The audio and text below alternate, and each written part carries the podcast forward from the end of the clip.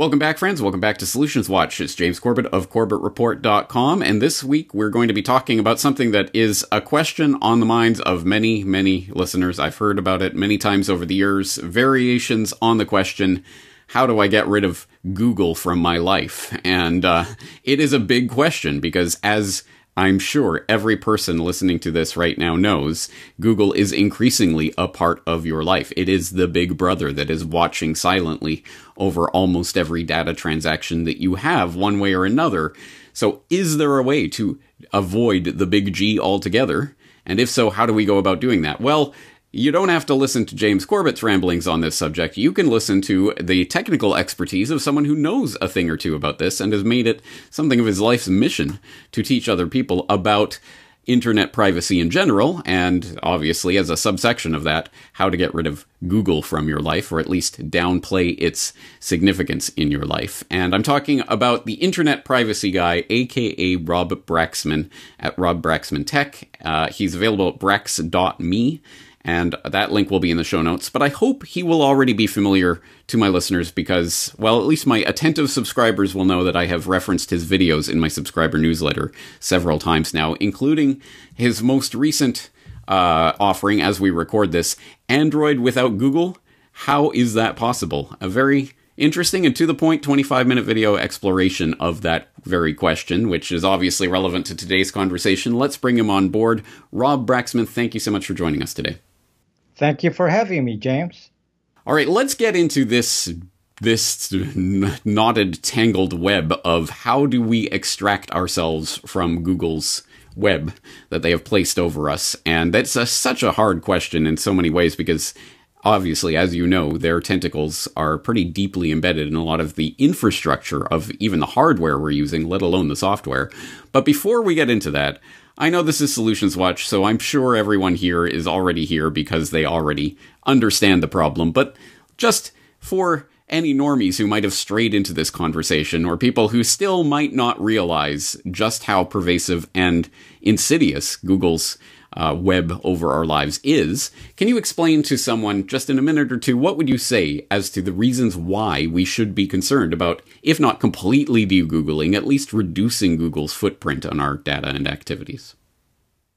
You know, I have a video that actually goes through the problem of uh, how it ends up later into manipulation, how we can be manipulated by our own data. And it's very, very hard to explain that. And to be honest, even on my videos, a lot of people don't watch that part.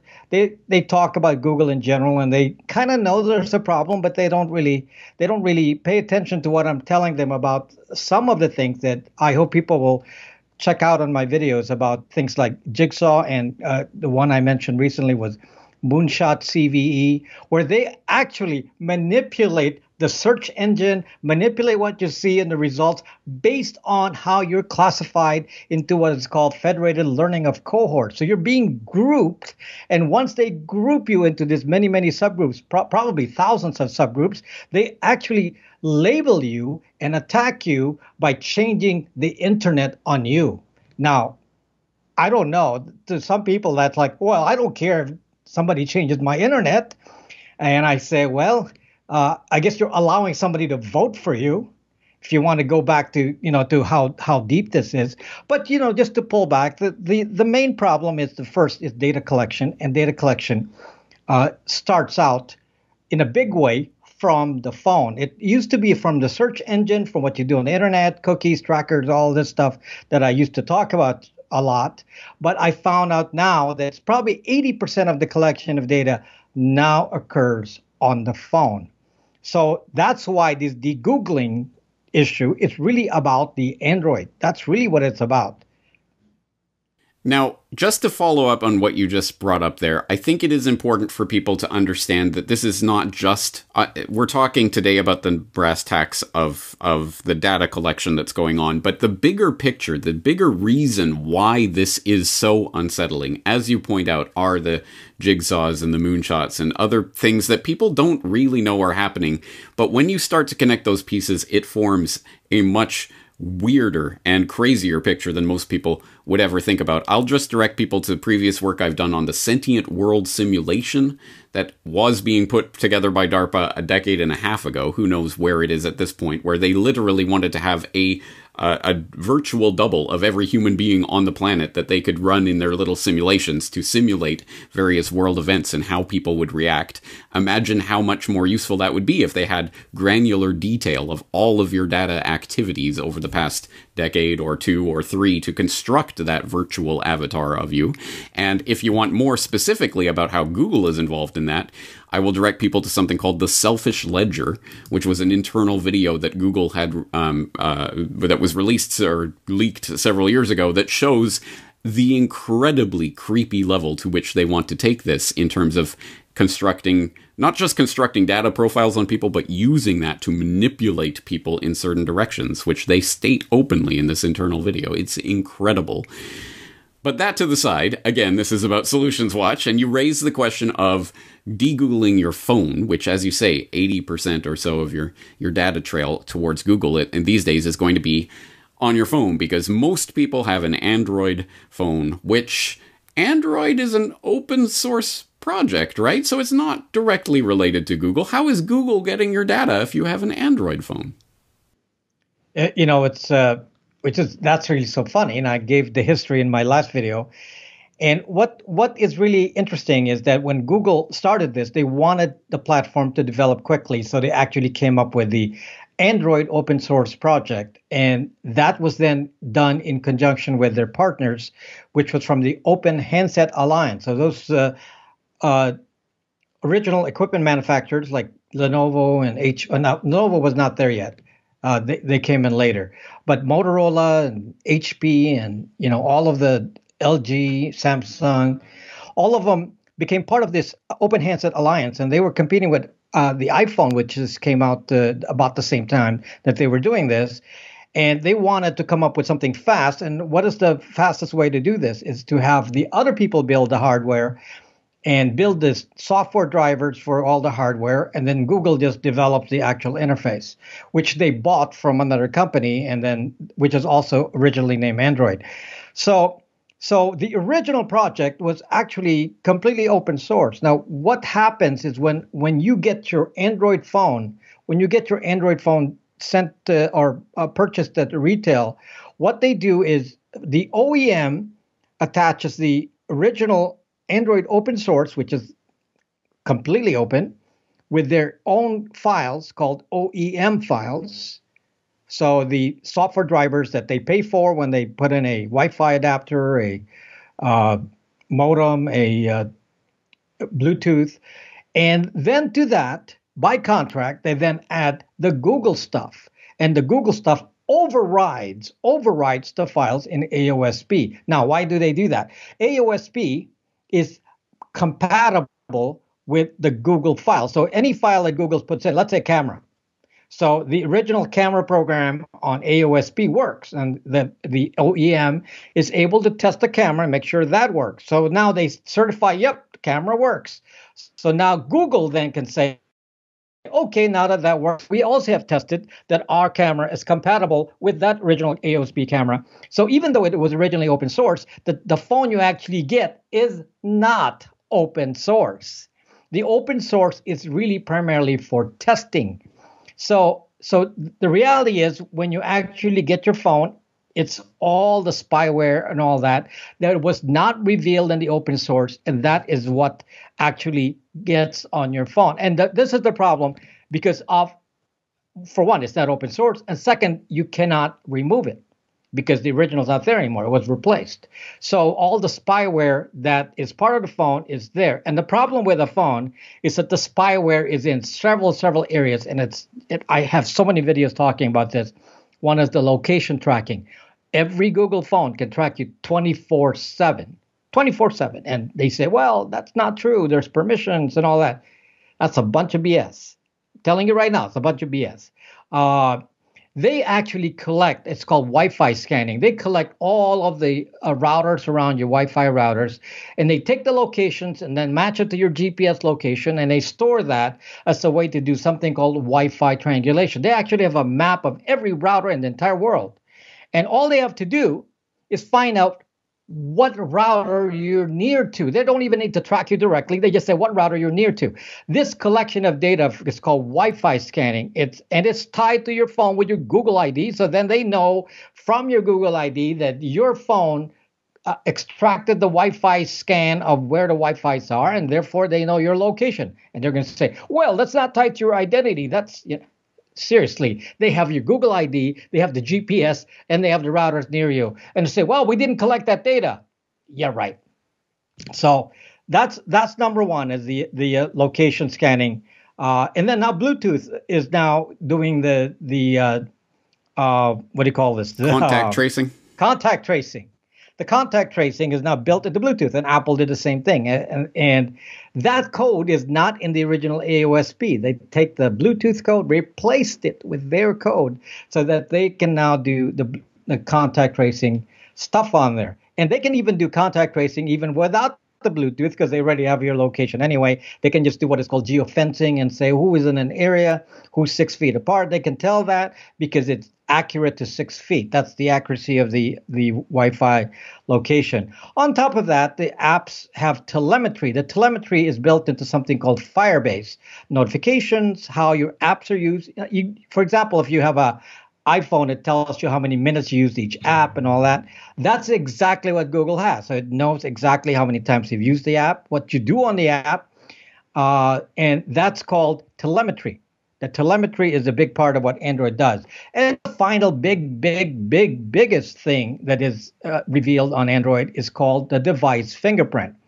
So tied to your Google ID, they know everything that your device uh, has. They know the ID using some identifiers on your phone that are unique to the phone. For example, the IMEI, the, the International, uh, what is that again? Uh, equipment identifier, the International Mobile Mobile International Mobile Equipment Identifier (IMEI), and the uh, the MAC addresses of the uh, Wi-Fi routers, and all of that are unique to your device. So if they are able to read that, which they can because they replaced the code so they can read it, and they send it with your Google ID, anything you do on the internet, they can say, "Oh, it's this guy," and now you can see how it doesn't matter what app you use, they can connect everything because they can recognize the device.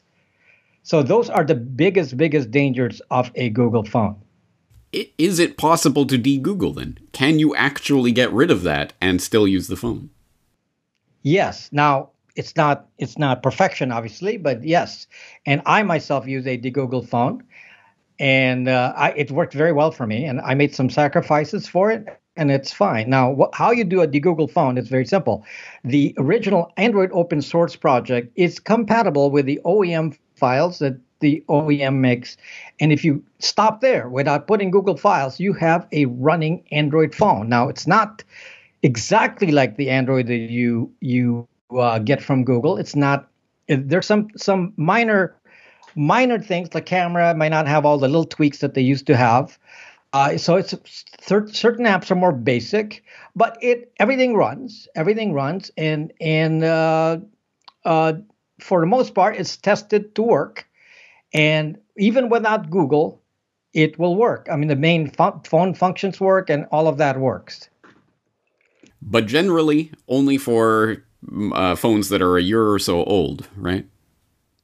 The the uh, the limit these these are the limitations. The limitations are the phone has to be worked on by somebody who has the phone, a developer has to get the phone. So they they can't even start work on it until they buy the phone. So you give them a few months to buy one. Obviously, they have to afford one. They can't buy one every year. So some developer goes and said, "Okay, I want a new Pixel 4." So they get a Pixel 4. Then they start working on it and they start saying, "Okay, now I'm going to do AOSP, Android Open Source Project put in the OEM files and test it and tweak it and see if it works. Uh, by the time that they get done with that, it's typically a year later from the time the phone is released. So, for for example, right now we ourselves we sell the Google uh, Pixel 4 phone. That's the latest phone we can sell. So we we don't do uh, Pixel 4a or or Pixel 5. So it's it's going to be about a year or so behind, or 10 months at the mo- at the earliest and uh, and you can't have a new model. That's that's one of the limitations. But to be honest with you, I don't care. It's you know what's the real difference aside from their marketing? What is the real difference between a Pixel 4 and a Pixel 5? Uh, oh, the camera's better. Yeah, right.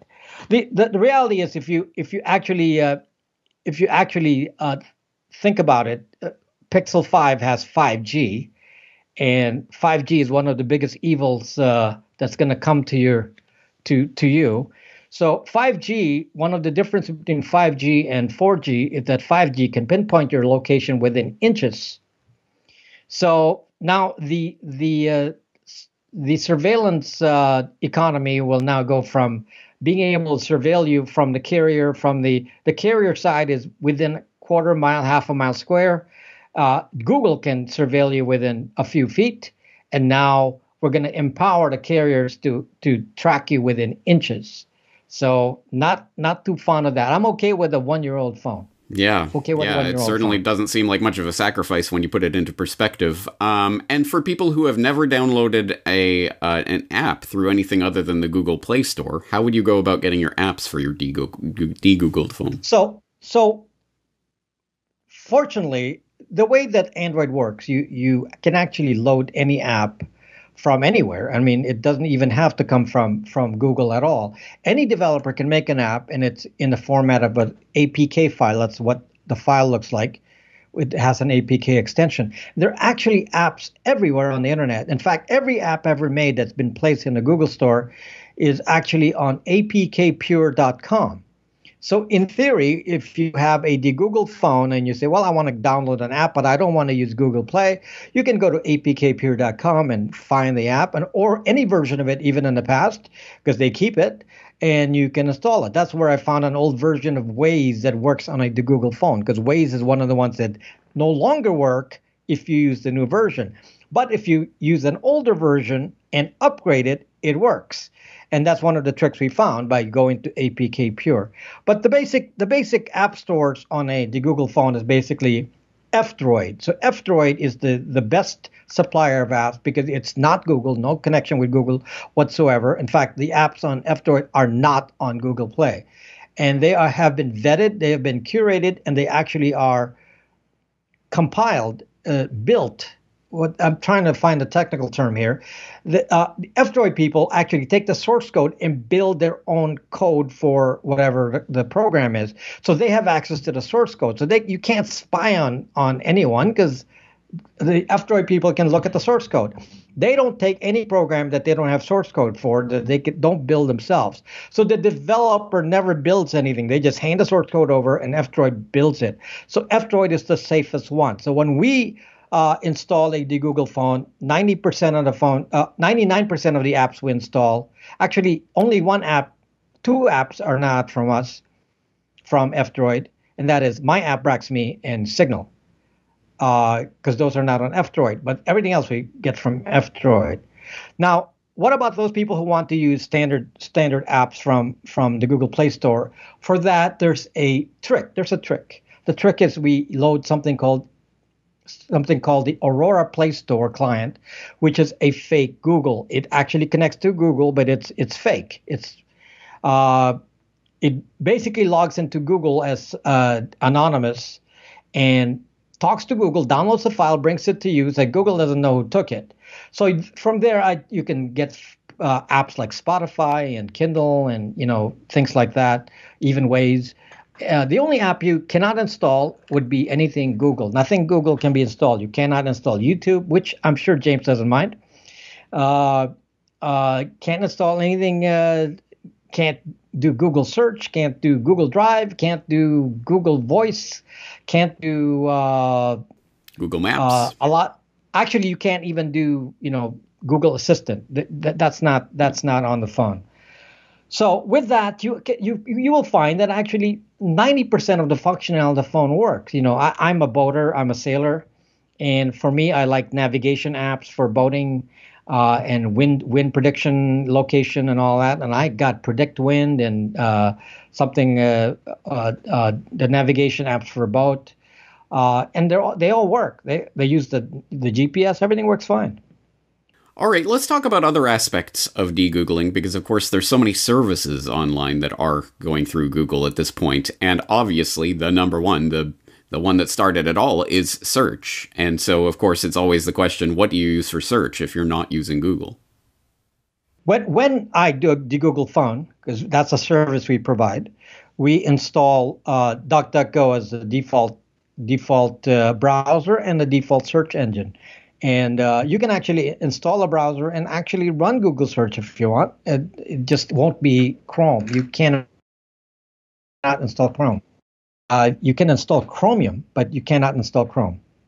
So, so you don't actually lose everything. I mean, if you want to do something Google, it's still possible to go to YouTube from a browser, just not the app. But it's a little bit different, James. A little bit different. You know, just because you can go to Google using YouTube or or you know any functionality from a browser the device fingerprint is not available to the browser so they don't actually know who's using the phone that is one of the biggest benefits of a Google phone is the, the, the, biggest one probably is that the device fingerprint disappears. So there is no way for Google to actually pinpoint and say James was going to YouTube even though he's not supposed to be on YouTube, he's on YouTube and he's doing this and watching this and watching these kinds of videos. Uh, they don't know that. And that's what I love about it. I, I just love it. How about email? Um, obviously, a lot of people use Gmail as their webmail, and there's a lot to be said about email and the lack of privacy inherent in email. But if you were going to use a webmail service, not Gmail, is there one that you would recommend? Well, uh, obviously, you can use uh, the browser with any webmail, but I actually use Gmail on my phone, my de-Googled phone. That's not a problem. Uh, but I use a junk one, not not anything important. I have a, you know, I have I have a lot of Gmail accounts, and a lot of them are used for one-time use and things that don't have any identity or data. And I use them for logging into social media. And I have one of those on my phone, so that's a Gmail thing. And the app I use is a standard uh, an email client called K9, which is from the F-Droid store. And uh, so I install that, and I do. You can run Outlook and Yahoo and all that. Plus, I have my own personal server for my email. I can run that too. Uh, I tend not to put a lot of email on the phone, but uh, I I would probably not put a real name email on my phone. I probably would not recommend that because then it's revealing your identity. So I would use something that doesn't have your real name, and you can use email. It works. If, if you're going to use Gmail, make sure it's not James Corbett at gmail.com. Use, you know, uh, the guy at gmail.com. Uh, you know, yeah. Uh, the yeah. the uh, right the what is it? Violent anti was it violent anti no violent far right extremist at gmail.com. yeah, That's just to uh, have fun with some of their uh, their algorithms and things that they're working on.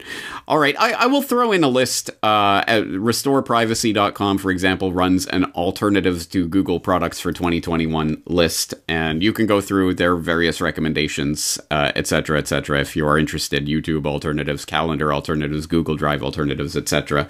At least getting some people some ideas for things that they can do. But how will I ever live without Google? In fact, there are a lot of different services out there, and uh, Google becomes stronger every time we go, well, you know, eh, but Gmail's so easy. We might as well just use it. I think Google gets a little bit extra power every time we do that instead of going the extra distance to try to find a Google alternative. Now, again, the bigger question of all of this is well, where are you running to, and will there be privacy involved in that? So, on that note, let's talk about your own solutions that you've developed at Brax.me. What is it that you're attempting to do there, and what can people find there? Well, Brax.me is my is my social media site that's actually made to to do one thing that I think no other website does, and that is to obscure your identity. Brax.me doesn't collect identity data. Brax.me doesn't doesn't uh, even require you to have email or require you to to have two 2FA, two factor authentication, or anything. It does have offer that. It offers it through uh, through uh, something called Authy or Google Authenticator, that kind of thing. But it doesn't require you to do it. You don't have to. You can make up your own name. Nobody requires you to have a real name, even though James signed up on there with James Corbett. So, so we know who you are. But but you don't you don't have to. You you you can come up with your own name, and there's several there with uh, some interesting names like past presidents. And I don't know if they're actually there or not. I'm sure they're not. But but uh, you can set up any name. The, the point is, many people think that the solution to privacy is to encrypt, do encryption. And one of the things that it, this is one of the reasons I push the Google phones. It's not because of encryption, and this is what Braxme, my site, does as well. I I teach this on my channel that the main issue is really identity. You can actually trip Google. Google is not that powerful if you take away your identity because the data that they collect becomes meaningless. So it's really my whole channel is about obscuring identity. Uh, if you can do that, then then uh, you actually win. I, I'm not sure that YouTube will win if they can't find your identity. So that is actually the big picture for me. It's a very important point. Um, it raises the question is that really possible? Do you really think it is possible to completely obscure your identity online? Well, not connected to this topic, but one of the things that I recommend highly is to actually use your connection to Google to feed them information the way you want them to to see you. So I teach this or I set up a logged in Chrome account with Google on it, YouTube, my own YouTube channel.